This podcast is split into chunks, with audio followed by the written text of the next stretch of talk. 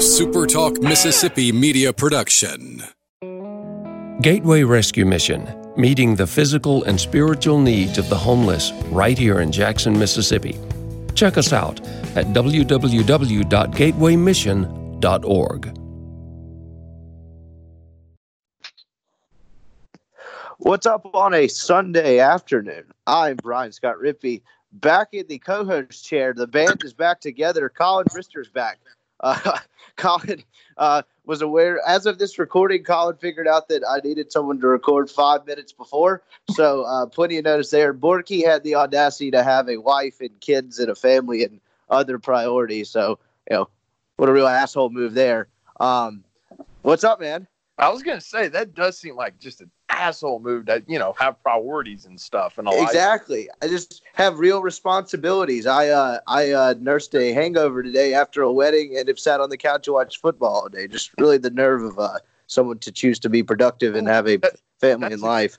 That's a good weekend to have a wedding though. Like at least you didn't have to you know dig all into the coach search stuff yesterday. You, you didn't make the Rod Barnes reappearance. So I, I did. So honestly, what happened was, uh, so I, I knew this. I had I had to go to this wedding. There was really no getting out of it, and I kind of worried all week that it um that this was going to break on like beer number seven at the reception on Saturday night.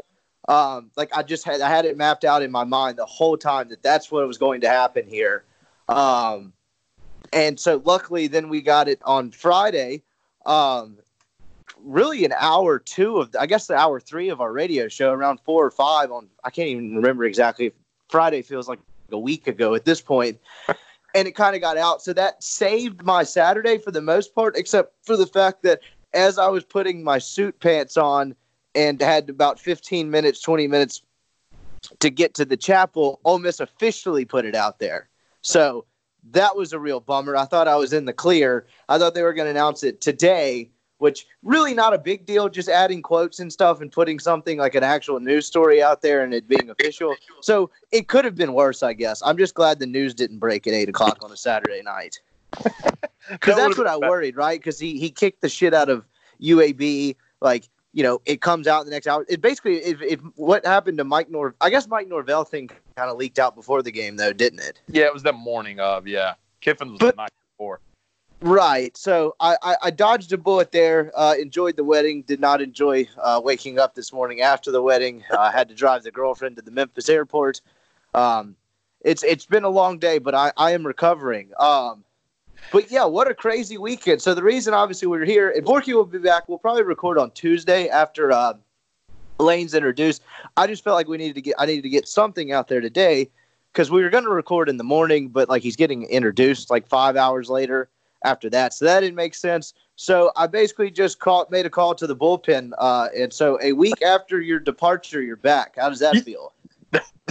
It's uh, I I was going to make an analogy uh, uh that that probably wouldn't go over well, but yeah, it feels nice uh to to, to be back at least uh at least my my voice is somewhat resonating, right? Yeah, and I guess uh, since we're on Skype today, I'm probably not going to put the old intro back, but uh, I guess that would be applicable again. Uh, but we're once again the introless podcast.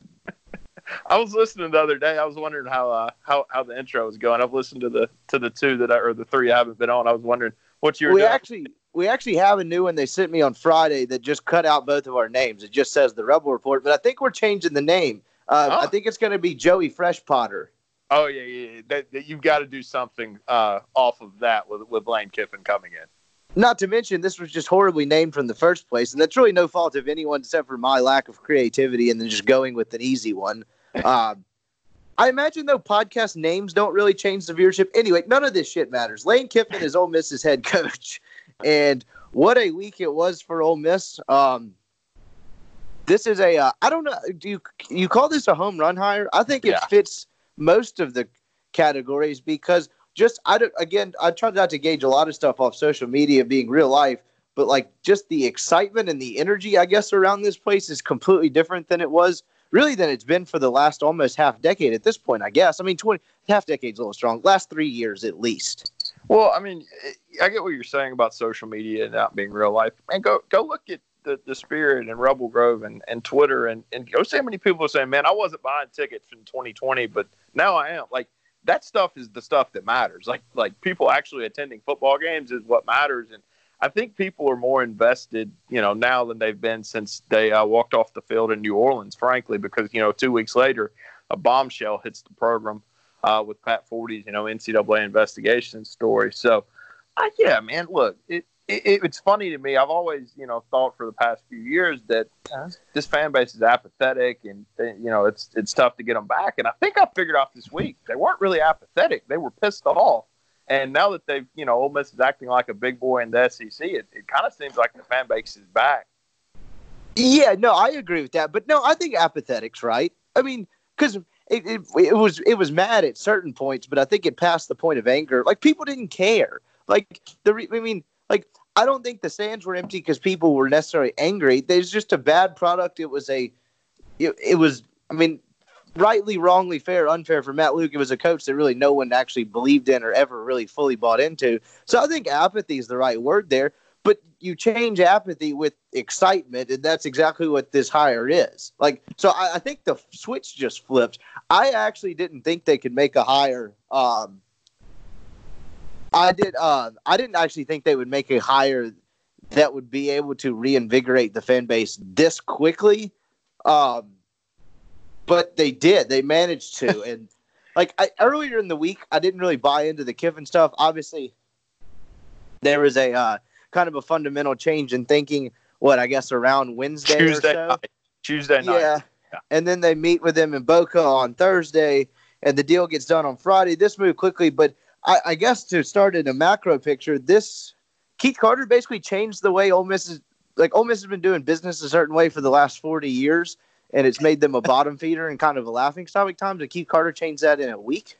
Yeah, and I don't know how far you want to get into this. There was uh there was some pushback on Lane Kiffin from some very influential people, and I'm not going to mention names, but it kind of felt like a changing of the guard from that respect. Whereas, you know, I don't know if this hire happens under Ross Bjork, but with Keith Carter, he smooths, you know, those relationships over, and he's able to get that through, and, and he's able to get the football coach that that he believes is going to win football games. And look, you know, there's a lot of talk about Mike Norvell, his his interest or lack thereof in Ole Miss. I don't think that Ole Miss gets this bump from hiring Mike Norvell. Um, and that's not to say that Mike Norvell is not a better football coach than Lane Kiffin. Have your opinions on, on whichever way you want there. I'm just saying that Lane Kiffin being the head football coach at Ole Miss makes you more nationally relevant than Mike Norvell. Um, he was talking on the college. He was interviewed with while they were announcing yeah. the college football playoff committee day. Of course, yeah. it does. Yeah, that's that's kind of my thing. Is is he he's he's a much more national story, and, and I think you your fan buy-in is going to be much much more with, with him than it would have been with Norvell. And God forbid had they and, and I'm not saying Billy Napier is a bad football coach, but if they don't get Lane Kiffin, I felt sorry for the fact what what Billy Napier was going to experience because this fan base would have just been pissed off. Well, yeah, that's what it turned into. There was such a groundswell of um, there was such a groundswell for Kiffin when, like, even just the slightest. What's interesting to me is just the even slightest hint that it was possible. Basically, was just one tiny spark that ignited basically like a Schiano esque like social media firestorm. And like, as much as I discount social media and say it's not indicative of real life, that doesn't mean it's not powerful. Like you, you, you saw it with Greg Schiano, uh, Tennessee, in a different way, and you kind of saw it in kind of the inverse way here. It's like they got one whiff of the possibility of hiring Lane Kiffin, and it turned into a groundswell because Thursday night when they were actually meeting with him in Boca, there was a weird feel. I got I can't tell you how many texts I got that said like think something's happened tonight, think it's a done deal tonight. And, and while but but it, it at the same time, I think at that at that point, because I mean hell, I mean I'm not the greatest math guy, but judging on some amateur flight tracking stuff, like this texting was going on as they were meeting with him. So of course, no one actually knew it was a done deal at that point. It's just like social media almost willed it into existence. And my personal take at that point was, hey, even if this does happen, it's probably not happening until Saturday or Sunday. Um, so you know, I but then it was almost like social media wanted to happen more, and then of course it happens on Friday. So I, I guess it wasn't a done deal then, but it certainly uh, it certainly felt like it. Thursday night was a weird feeling. Yeah, I mean, J- Jimmy Sexton doesn't go to coaches' interviews. Uh, I, I, don't think. I think there was more of an interview on, on Wednesday, And I think on Thursday they went down there and negotiated contract terms um, because Jimmy Sexton was down there. And like I was saying, I, I think once you get to that point and, and, it's out that you're in Boca Raton, I don't think you can come back empty empty handed, right? Like Arkansas did. So yeah, you're right. Uh, social media, uh, absolutely. And I know for a fact Keith's email was blown up by Ole Miss fans that uh, that wanted Lane Kiffin, and, and he didn't discount that. That's the thing that uh, you know, maybe in the past, you know, so, some of the fans that don't give hundreds of thousands or thousands of dollars to the program didn't get listened to. I think over the past week, we figured out that, that fans across the board are getting listened to, and, and, and Keith Carter plans to be transparent with them, and good on him for that. Yeah, as it was kind of touched on a second ago, he had to stand up from the sounds of it to some fairly powerful people that were kind of uh, oh, missing the hire isn't the right word, but going to do things the way they've always been done. Yeah.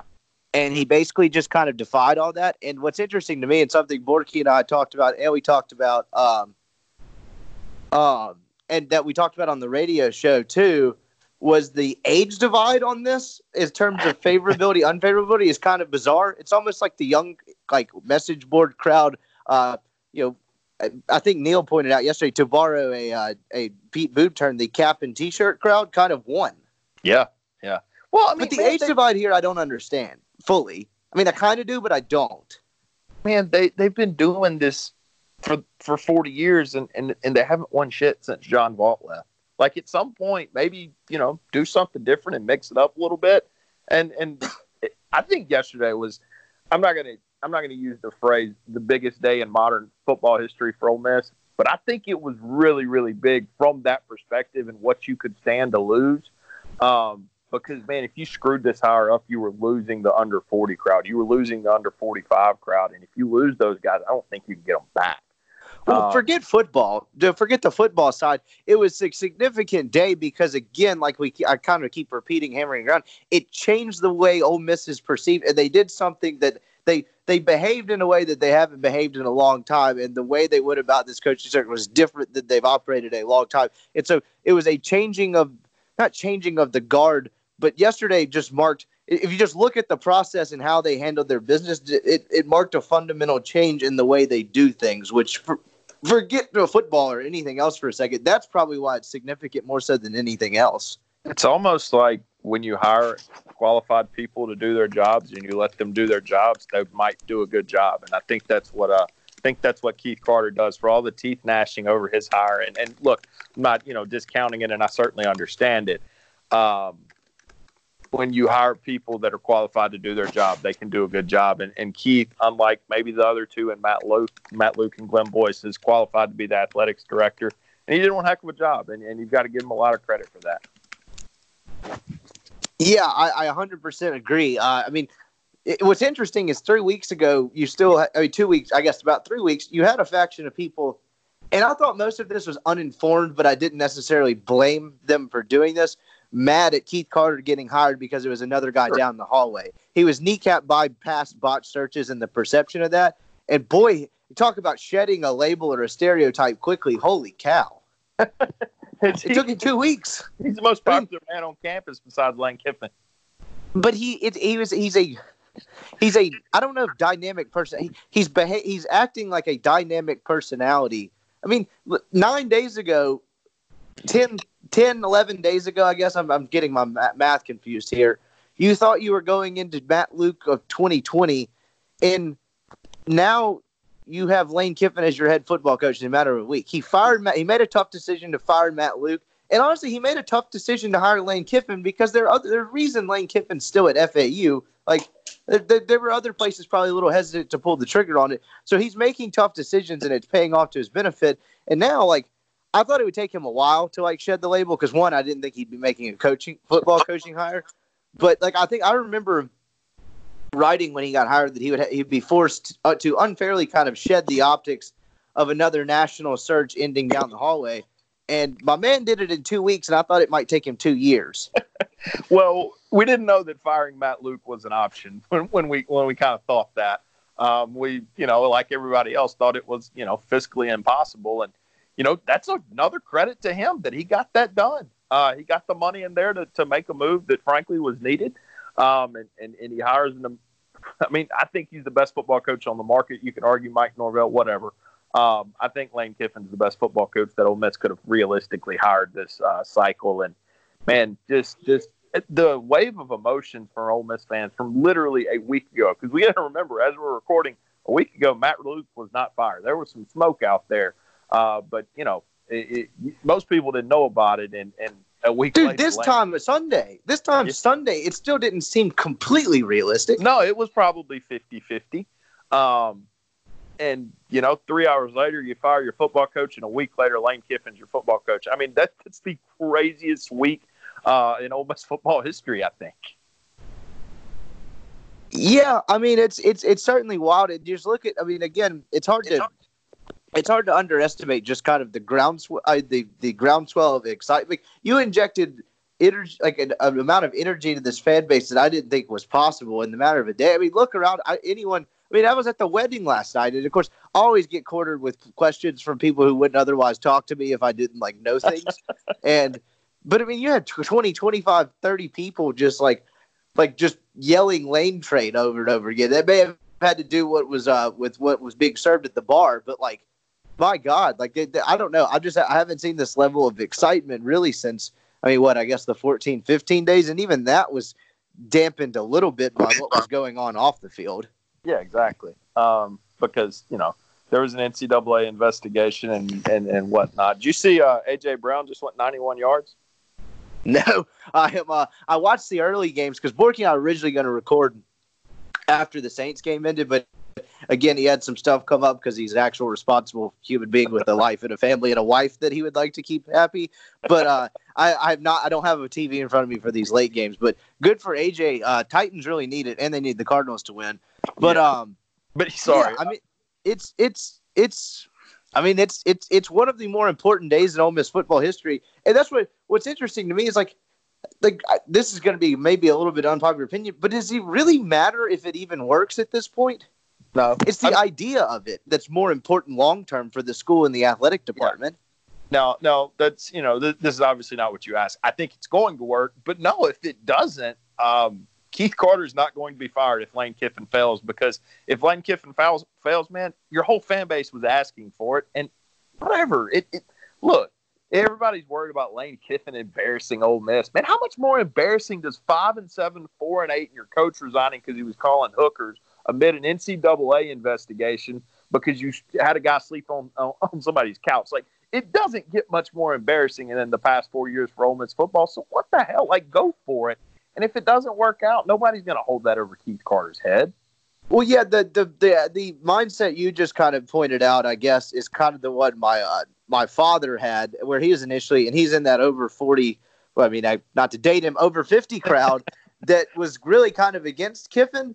But then once it actually happened, he was kind of like, oh well, I mean, whatever if it works. Like you know, because ultimately, anyone who came in here, like the way you're going to actually like build up, you know, fan interest and sell tickets long term is winning football games. So like it's not like like Billy Napier could have come in here and had this kind of excitement, you know, a year and a half or two years down the road if he goes eight and four or something. But just the instant the instant game changing part of this and interest part of this and like relevance part of this that Kiffin injects to you really can't be matched by anyone else. But I say all that to say, like obviously he, if he goes three and nine, three and nine, three and nine, and then maybe let's say gets fired with cause for something that happens off the field, oh, that's a pretty dramatic flame out. I would say the odds of that happening are zero, next to none. But like when I say it doesn't matter, it doesn't work. Like don't take me completely literally on that, but you kind of get the point that the idea of this and kind of what this means in terms of how Ole Miss does business as, as an athletic department is to me is more important than whether he goes ten and you know nine and three in his third year or whatever. Yeah, yeah, I, I absolutely agree with that. I mean, and you know, we talk a lot, and, and, and I'm not going to say all of it's unfair. But I think Lane Kiffin off the field has gotten a pretty unfair rap. Like, I don't think he's this like party going. Like, I don't think you're going to see him out on the library bashing beers o- over people's heads and stuff. Like, I, I think he's gotten a really unfair rap for uh, his off the off the field and away from the facility actions. Yeah, I I agree. I mean, the, the I mean, he's in terms of topping that, he's got some huge shoes to fill. Uh, uh, thanks to uh, Reverend Hugh. But I, I do agree. But the way, honestly, I, I one of the things I mentioned last week, um, was last week on Wednesday afternoon. I was getting some stuff done and had about an hour break where I didn't have anything to do, and I went back and watched on YouTube the 2008 Al Davis press conference for when Lane Kiffin was fired from the Oakland Raiders. Yeah, where he called him a liar. Yeah, but I mean, if this were in the day, if that had happened in the day and age of Twitter, it would still be talked about almost daily or weekly. I mean, you talk about just a weird, bizarre press conference where a billionaire owner is firing his head 31 year old head coach four games into his second season with cause and making it a point to the media to just make sure he knows this guy is a pathological liar who he cannot stand and fired him with cause. I was always I tried Kiffin to, didn't get paid. Yeah, well, I, I think actually I was reading on this. I think the NFLPA or whatever defends Kiffin. Like they didn't let it go through with calls. Like they they they told Davis that that was bullshit. Um, But you talk about having a way to make people angry. I know Al Davis isn't the best example because you know R.I.P. but wasn't always the easiest to get along with in terms. But man, you talk about just be vehemently. It's not even polarizing. Like, he had a way of, of of really getting under people's skin when he was younger. I don't. I don't think Lane Kiffin is the same person he was No, in 2008, though. no, he's not. I just wondered what the uh, what the cause was that my man was trying to fire him for. I could never find that. Lying. Lying. Okay. No, basically, honestly, what what if you go back and watch it? Al Davis was accusing Kiffin of bombing the season on purpose, cr- using the media to orchestrate just basically a coup so he could get fired and still get paid. Apparently, he Al Davis said during the press conference that someone tipped off Kiffin at training camp that if he got fired, he could still get paid. How the hell he didn't know that uh, is maybe a little concerning.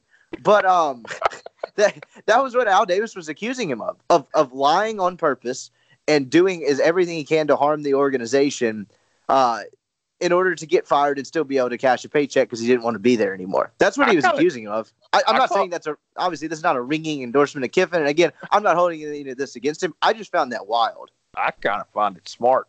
I mean, I I'm just being real.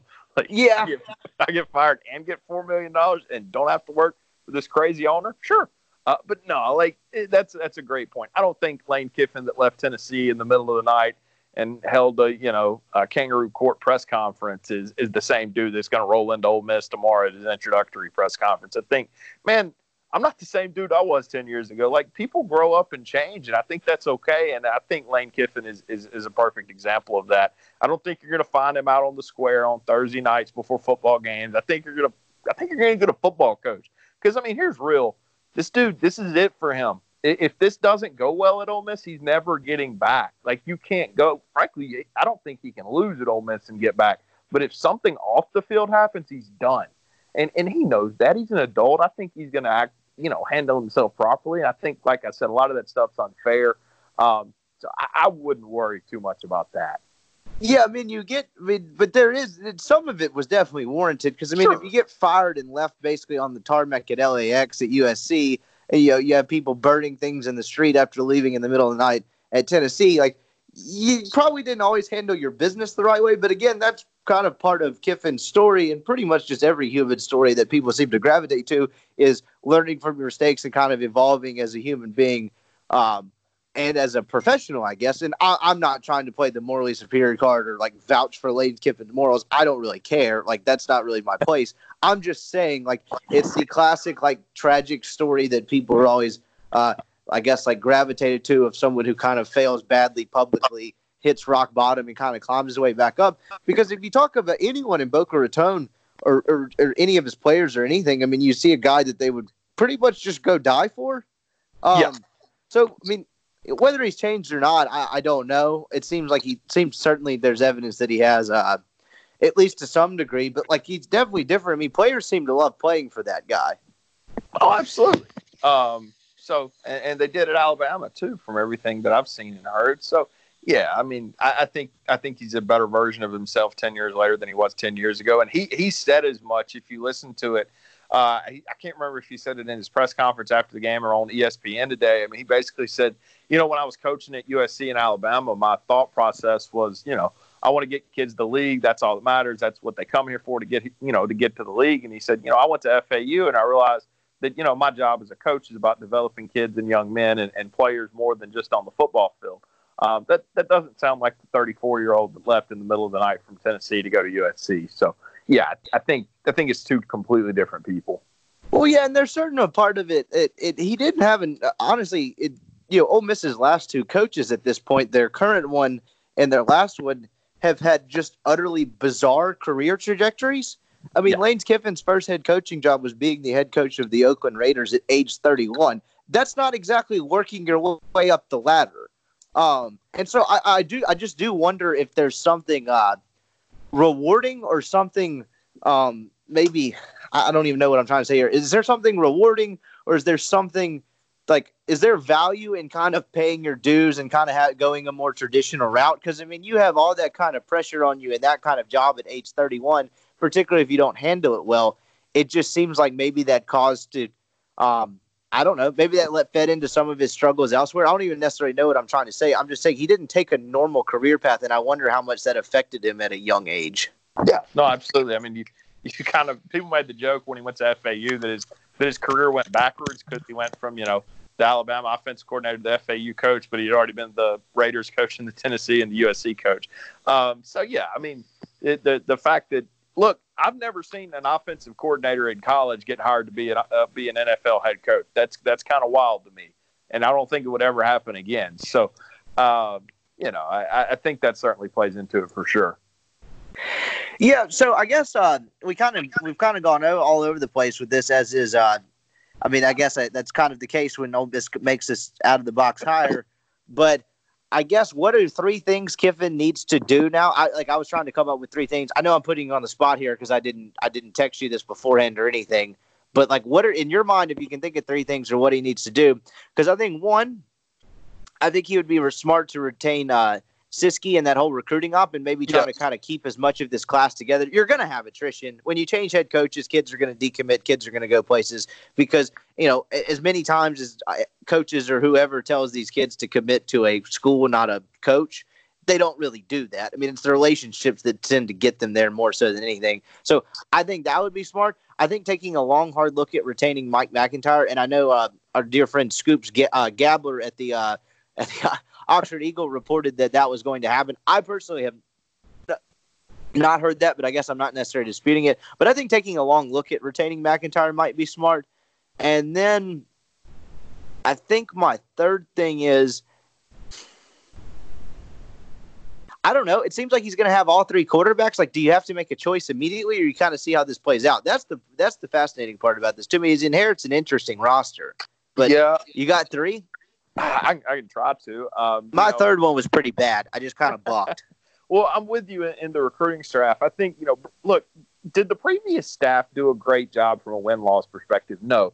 I think Matt Luke did do a good job in a lot of things that don't go that, that go unnoticed. I think Brennan Chapman and Tyler Siskey were doing a great job, and I think both of them should keep their jobs. Frankly, I think it would.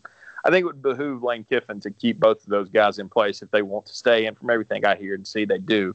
Um, the first thing I do if, if I'm Lane Kiffin is, man, I go hit this recruiting trail. Like, like I go out, I, am seen everywhere I go recruit nationally. Um, because man, look, he's got a lot of name cachet, and and look, does he have the the relationships with 2020 recruits that you know a lot of coaches do? No, probably not. But I think he could get in the ballpark for some guys. And look, I go, I, I, I try to get JJ Pegues to to delay until February. I think you know I make him a focal point of this class, the Oxford kid you know, I think that would go a long ways in, in helping Lane out. And uh, you know, the quarterback thing that was actually when you when you said that that was going to be my first one. You know, and, and I have a weird opinion about this. A lot of people aren't going to agree. Um, I go in and I tell Matt Corral he's my starting quarterback, and and, and I make sure that he doesn't leave. Um, look, they, they, they built this kid up all offseason to be your quarterback, and then just gave up on him for really. I don't think it was actual performance based. Like they just got enamored with how John Rice Plumlee could run the football. I think for, I think Luke felt it was his best chance to win games in the short term, and he needed to win game and win to win five six games to not get fired, which didn't seem right at the time. But I, I guess in some ways that was uh that was well, kind of actually what the case ended up being. But again, wasn't smart. My argument doesn't mean it was been, smart. Yeah, that's what I'm saying. My argument would be that's incorrect. Your best path to win football games is Matt Corral, but whatever.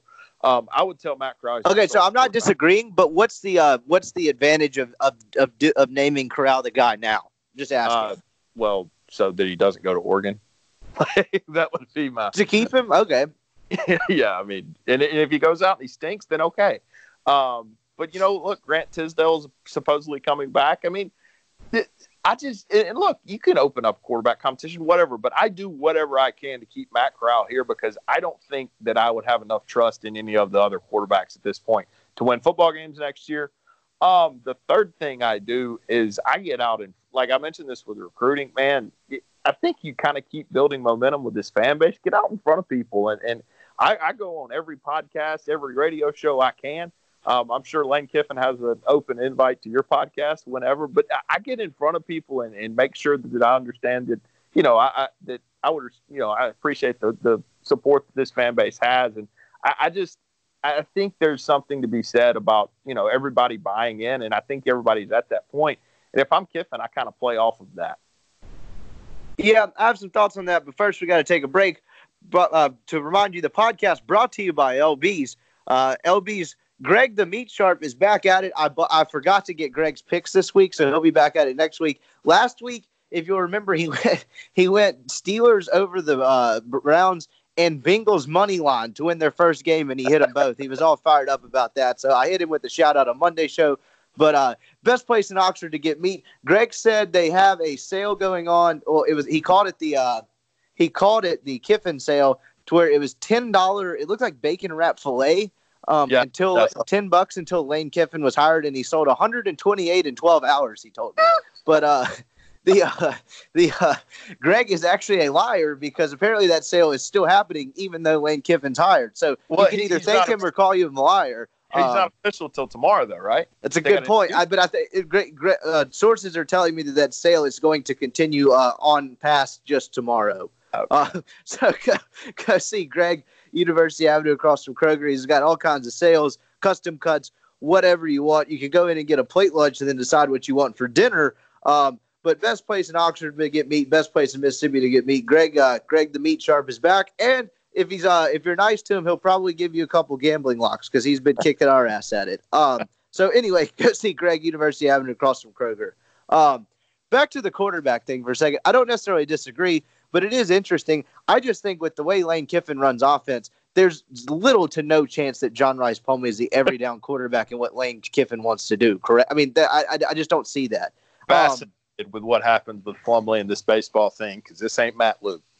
Yes, I, I, I do. Uh, I, I that that will be interesting to follow the next few weeks. Also, I, I backed off the uh, a little bit backed off the uh, the idea that he can't throw because what was interesting was maybe just an indictment on uh on kind of the decision making of the previous staff as a whole, started with Matt Luke. What was ironic, as we talked about on your last show after the Egg Bowl, was the ironic thing about him getting benched was that it was one of his better games throwing the ball, and you saw for the first time really all season um, him pushing the ball down the field and making sophisticated throws uh, over the middle of the field and down the field. So while I say I just don't see it as him being the every down guy, guy in Kiffin's system, um, I, I do think he should be given maybe a little bit more time to prove that he can or cannot throw. Because to me, the egg what the egg bowl pointed out that his struggles throwing the ball seem to be more scheme than talent. Not to say he's as good a passer as Corral. Uh, no, that's certainly fair. I mean, you, you look at Lane Kiffin, he made Blake Sims, who was backup running back, a pretty good quarterback in 2014. And I think Plumlee's more talented of a thrower than Blake Sims is. Uh, no, there's a lot more than goes into it than simply throwing the football. Uh, so no, I'm not. When I said, you know, I make Matt Corral the starter, that's not, you know, me saying, hey, move John Rice Plumlee to the slot. I've never said that I think John Rice Plumlee should go play the slot. I just said that I think Matt Corral's a better quarterback. Um, I think you're right. I think I think if I'm Lane Kiffin, I keep him there and, and let him play quarterback and develop. I just don't think that he would be more advanced than Matt Corral when the season starts either. Uh, Nate Gabler reported last night that, uh, and I think Ben had mentioned the possibility of this that uh, Grant Tisdale will not transfer and he will compete for the starting job in the spring, which leads me to think that he's talked to Kiffin at some point or someone around there. And it, it seems like this might be actually an open competition. If you need evidence that that might be the case, seems like that's a pretty good indication. Um, I again, think, are there there going to be three quarterbacks on the roster in October of next year? These same three? No. I mean, I, I just don't see that as being realistic. But it, who would have guessed you might have all three in spring? Well, I, you know, and I keep talking to people that that swear on this, and you may disagree. They keep telling me that Kinkead Dent is not a terrible quarterback. That, that he can play football and is not going to be a Ryan Buchanan situation. That if well, it's where he went to high school, is why they develop him down there. They do. It's a quarterback factory. I keep hearing that he, he's actually a decent thrower of the football and, and will get a look, uh, you know, no matter what. And, and we'll see. Um, but yeah, no, I think Tisdale is back. I think, frankly, um, and this isn't as well sourced as it probably needs to be. I think Tisdale was back as long as Rich Rodriguez wasn't. Frankly, um, there was some there was some issues there. So yeah, I think all four are there. And I think all four compete for the job this spring, and I think the I think you know the storyline early in the spring is what John Rice Plumlee is going to do because the plan was for Plumlee to go play baseball and, and just forget spring practice, and I don't think that's going to be possible at this point in time. With with you know, first of all, Lane Kiffin didn't make that deal, and secondly, this is a brand new offense. I've been skeptical of this the entire time that this would last, as you know. Um, and he may still try, but I, I still don't think it lasts. And I think it, at this point, I mean, look, I, I, I guess what I'm saying is if he actually does go through the baseball thing, I think that greatly diminishes his chances of being the starting quarterback at Ole Miss next year, almost to the point of it being nearly impossible. Fair. Let me, let me ask this: What does Jerrion Ealy do? Hmm. Is there a difference? And I and I'm not. It's fine. Yeah, I think Ealy's talented enough that he could get away with it. Like I'm not saying Plumlee's not talented, but Ealy's your five star running back that had a hell of a freshman year. Like if he's if, if Kiffin's not going to come in and say, "Hey pal, like either quit baseball, you're done," because you know they they need Jerrion Ealy more than they need John Rice Plumlee because of what's behind Ealy versus what's behind Plumlee. Yeah, and I don't think playing, you know, running back. It, it, I don't think there's a, that big of an adjustment period than playing running back. No, of course not. Your yeah. quarterback and, and running back. You're talking about in terms of learning a new offense is an entirely different world, and in terms of the amount of time to learn the scheme, absolutely. That it's it's apples to oranges in that yeah, sense. That's what I'm saying. So I, I'm curious how people will handle this if John Rice Plumlee is, you know, going through full football practice and Jerrion Ealy is, you know, maybe going over there twice a week. I just if you're going to be a starting quarterback in the SEC, I know people have done it before, but particularly if you're competing for a job and learning a new offense now, I just don't see how you can play baseball and do that. I don't see it at all. And well, I don't know what Plumlee is as a baseball player anyway, but I know he came to college because he wanted. He, there was two reasons he came here. Is because one he wanted to play both, and one he wanted to play quarterback. But I, I still just think a choice is coming, in my opinion. Yeah, and, and maybe there's a situation where you can do both. I've seen Ole Miss, um, you know, practice, you know, early in the morning before for spring practice. Is it a situation where he can do spring practice in the morning and baseball at night? I will say this: if there's any type of kid that can do that, it's John Rice Plumlee.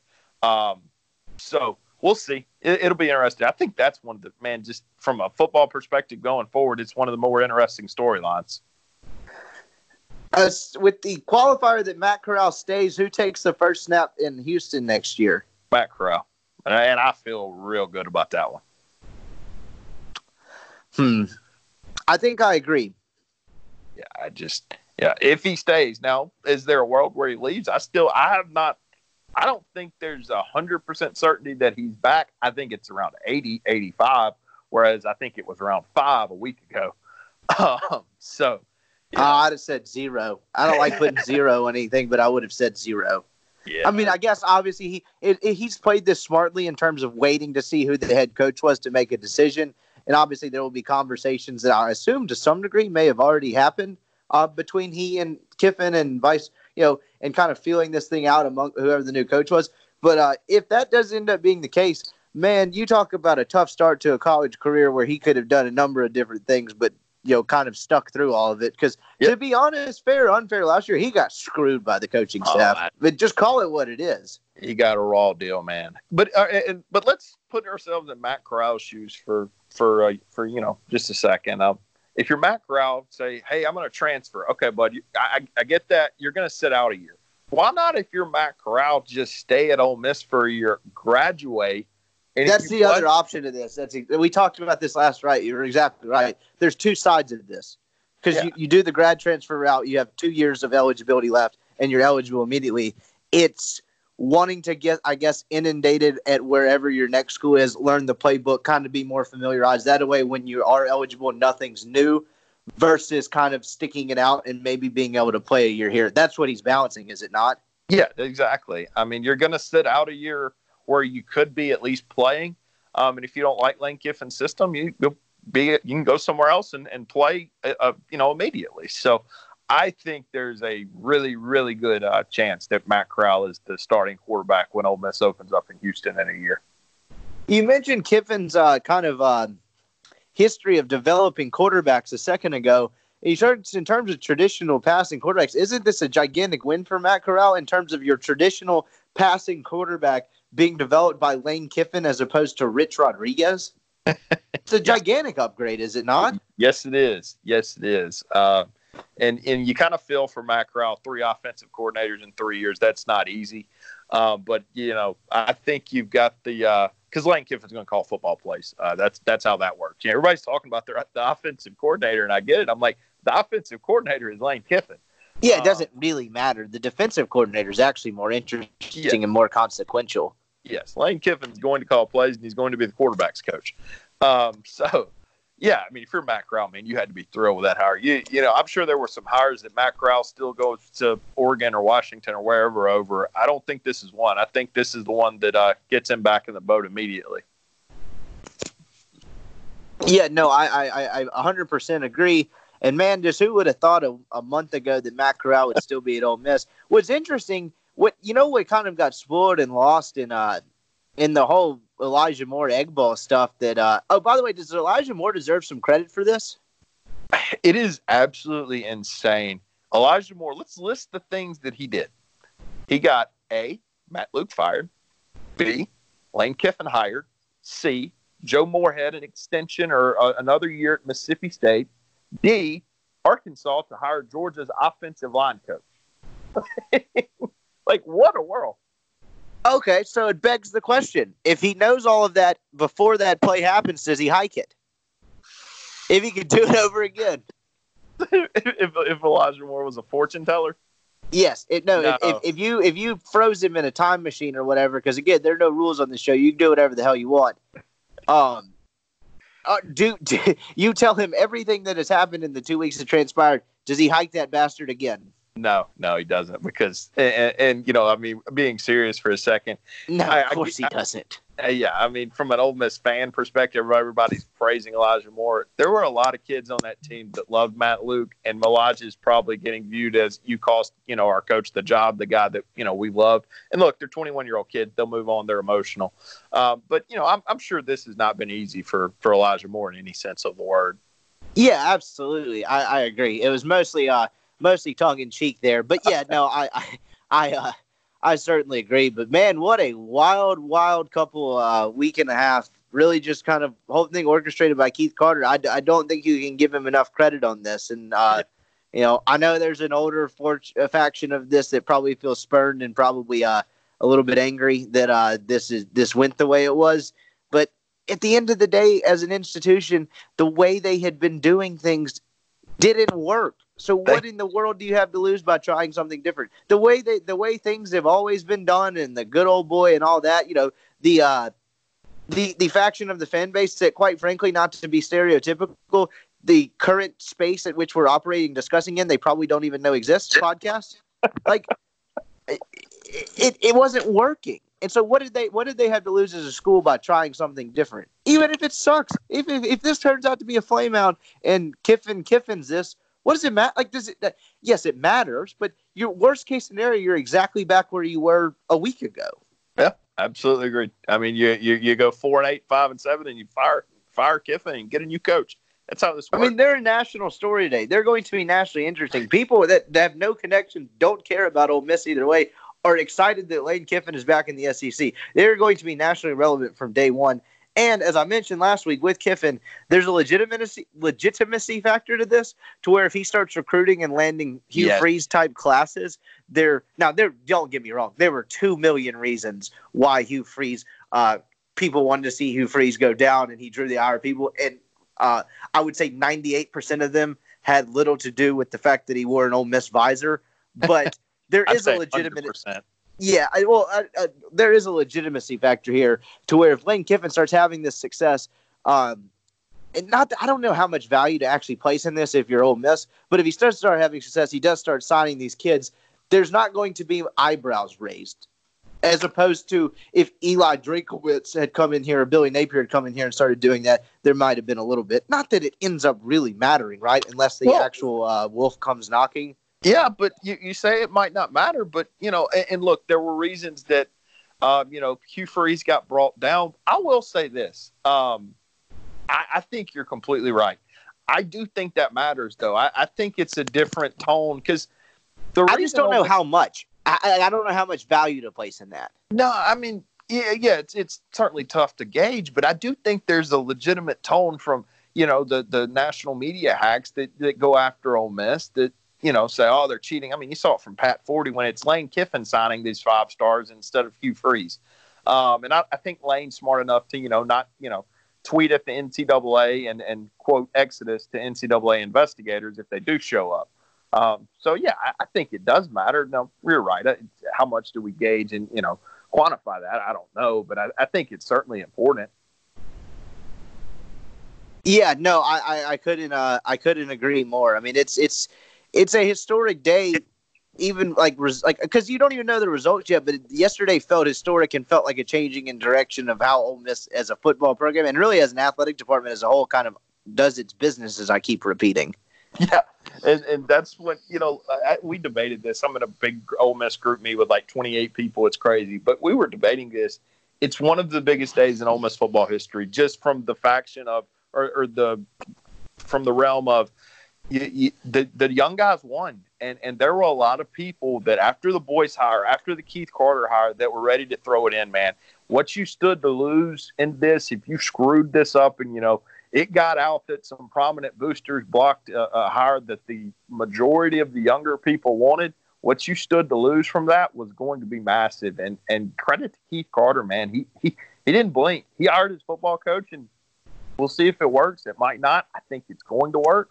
But uh, big big credit to him. He he has done so much to help himself over the, these two weeks. I think man, nobody's going to want to keep run Keith Carter out of here for at least five years, which is a lot when you're talking about athletic directors. Yeah, no, I, I certainly agree in the in that sense, but like it's it's it's it's historic for Ole Miss in terms of uh kind of in, internally who got stood up and like you said, kind of who won because this this it's not beef, but this kind of uh, tug of war amongst the factions of fan bases seems to me it, to me it seemed is is it it had been brewing for a long time. And there was kind of a struggle there for a long time. And who would have thought that Lane Kiffin was the man that awarded the victory to the younger crowd? And God, if he wins, like, like, I mean, just think about this for a second. If he beats Baylor to open the season, and I'm not predicting that, there's going to be 68,000 people at that Southeastern Missouri game. And that's going to be double what they had at any game this year. Yeah, I mean that's exactly. But that was the reason for the whole fire, the whole changing in the first place.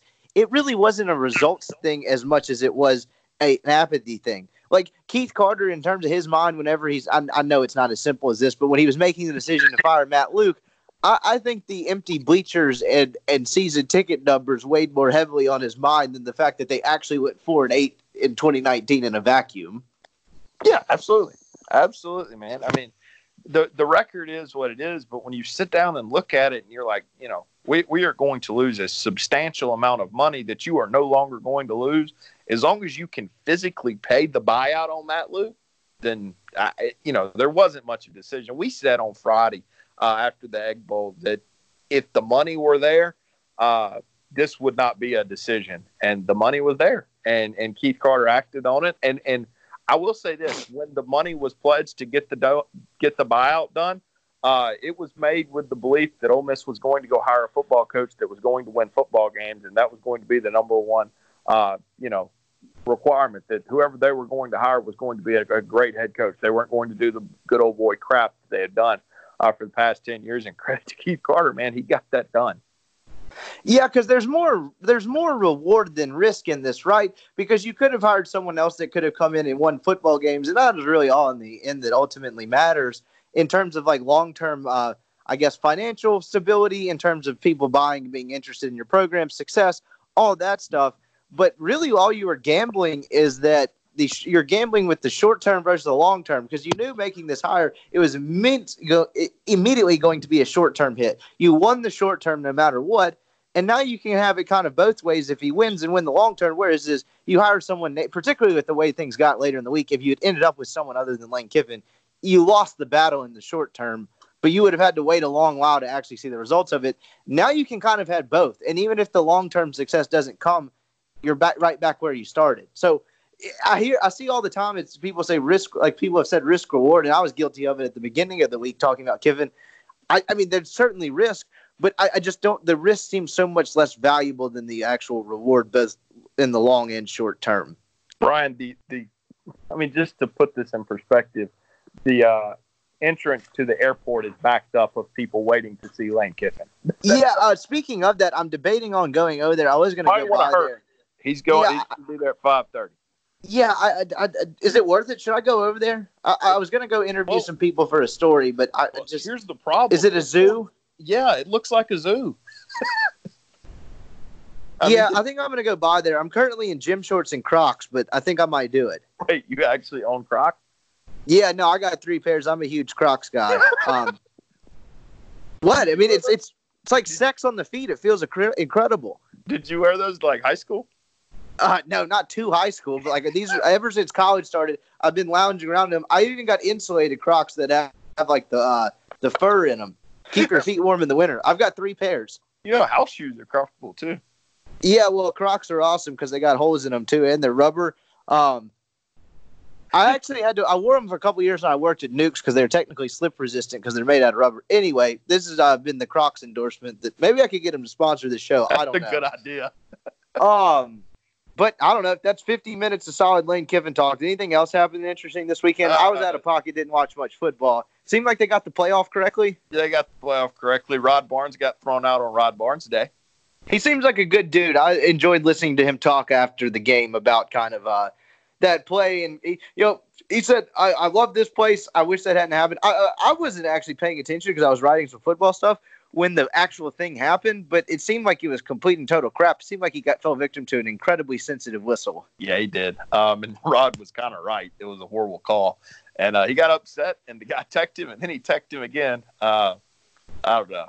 It was it brought back some memories watching Rod Barnes' team, though, because uh, Rod had some squads back in the uh, early 2000s, and it kind of fell off. Obviously, he'd still be here, but yeah, just that that was a cool cool deal to, to see him come back and and to be him to be you know somewhat you know proud of the what Ole Miss has done as far as moving forward in men's basketball. Yeah, he was talking about uh, how he rode by the Tad pad and was thinking long nights of uh, you know, long practice nights with no heat and then hoping it didn't rain. So he, like everyone else, had fond memories of the Tad pad. Um, but yeah, they played okay. They played better offensively, which I think is a good sign. The bench is a problem. They stunk defensively, particularly on the bench. They got to figure that out going forward, but they're at least making shots. Shuler and Tyree look better. Um, but obviously, yesterday was about Lane Kiffin. Um, you know, Georgia didn't. I mean, LSU thumped Georgia. I didn't watch much of that game, but how in the world did that happen? I don't know. I didn't watch the fourth quarter. I didn't watch much of the third quarter. That was a mauling, and I don't really think anything's going to change because uh, they play Oklahoma in the same stadium here in about four weeks. And I think we're going to get another game that looks exactly like that. Yeah, I don't think Oklahoma's near as good as LSU, and I think LSU's more inclined to stopping Jalen Hurts in Oklahoma than vice versa. Oh, um, so yeah. So little, interesting, little uh, interesting uh, stuff. Little surprise. Clemson's a favorite against Ohio State. I did not see that one coming. Uh, Clemson's a favorite, really? Yeah, Clemson's minus two. I did not see that. That's going to be a fantastic game, in my opinion. Those are the two best teams because I think oh, LSU has the weakest defense of the four. Like to me, that's your national title game. I'm not saying I don't give LSU or Oklahoma a shot, but those that game's going to be fantastic. Wow. See, I think LSU is the best team. Um, just I just think I, that defense is weak. I think Ohio State's the best team I've seen, and Clemson's a close second with LSU. I'd put Ohio I, State, the LSU two A, Clemson two B, or vice versa. Uh, no, that's certainly fair. I mean, I I, I can't really argue. Uh, you know, I just kind of think LSU's. Uh, there, there, there's certainly an argument for Ohio State. Fun fact, though, uh, the national championship is in New Orleans, so I'm sure that'll go smoothly. Uh, yeah, good lord. but good for Ed, man. They're 13 and 0, and I, I wouldn't have. I, I, was a little more bullish on Ed um, than some people were when he got hired, but I, I, I certainly am not taking credit for this. I, I, could not have seen this happening. No, no. I mean, Ed's done a phenomenal job, and, and you know a lot of people were wrong, and, and you know that's a you know we were talking earlier about Lane Kiffin growing up. Kind of look down there in Baton Rouge, and and that's exactly what's happened. So people do change, and uh, Ed Orgeron's you know uh, the epitome of that. If you got any more Lane Kiffin takes in the chamber, I think I've uh, shot all my bullets. you need to get to the airport, man. Yeah, I think I'm going to at least try to go by there. If it's a zoo, I'm just going to turn around and go to my house. But I think it'd be interesting to talk to some fans. If I do do that, there will be a story at supertalk.fm sometime. Um, so, you know, I uh, what an interesting weekend. And, you know, I, not that this matters at all. And I hate doing the self important media shit, but this is really like, this is going to be much more exciting to cover. I started covering football in 2016. Like, this is going to be more exciting than anything I've ever experienced. And people are going to actually care. And I'm going to feel like when I'm writing that practice report on a Tuesday that there's a reason for it in terms of uh, people actually reading it and being interested. So I'm pumped up about this to some degree. I'm not going to lie. I'm excited to cover a, yeah. a, relevant program. You don't you don't get to talk to the coordinators though, so or, or assistant coaches. He is the I, I, I learned that the other day. He Saban School of uh, Media. Yeah. Yeah. He's but, the only one who talks. Yeah, but I think we'll be able to get around that. Not get around it, but like I think we'll be able to cover the team okay despite sure, it. Sure. Yeah. What do they actually provide? You know, the coordinators. Rich Rodriguez didn't give you anything. Uh, dude, I appreciate you jumping back on last second. Again, Borky will be back on Tuesday. I was giving him a hard time at the beginning. He just had some. Uh, he and his wife had anniversary. If they're listening to this, happy anniversary. Uh, but uh, appreciate you uh, coming out of the bullpen and uh, executing three uh, th- three outs and getting us through the inning. But uh, we're probably going to record again on Tuesday after Lane Kiffin is greeted as head coach. That makes a little more sense than Wednesday, I think. Um, we'll get into all that get into the LBs, pick them a little bit, and I'll have Greg back on next week. We'll go one more time. Go to University LBs. Excuse me, I can't talk today. University Avenue, across from Kroger, best place in Oxford to get meat, steaks, custom cuts. He's got whatever you want. Go see Greg. He's the best. Um, but appreciate it, dude. Thank you. Absolutely. For Colin Brister, I'm Brian Scott Rippey. We'll be back at it on Tuesday. Michael Bork will be back in, and we will see you then. SuperTalk Mississippi media production.